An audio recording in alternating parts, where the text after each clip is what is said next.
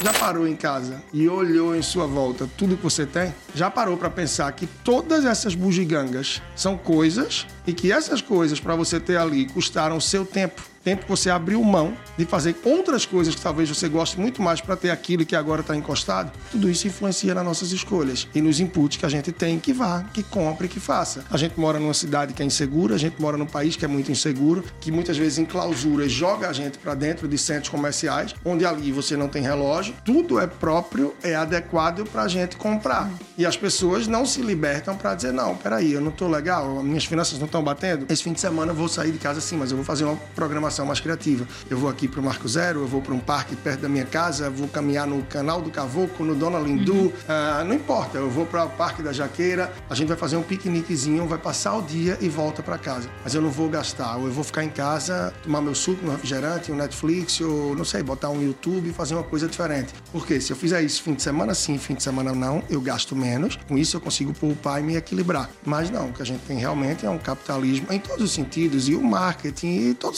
sistema que a gente vive, né, que incentiva a gente a consumir mais, a poupar menos. Isso traz o desequilíbrio, que traz o endividamento na crescente, como você falou, e só para fechar, a inadimplência.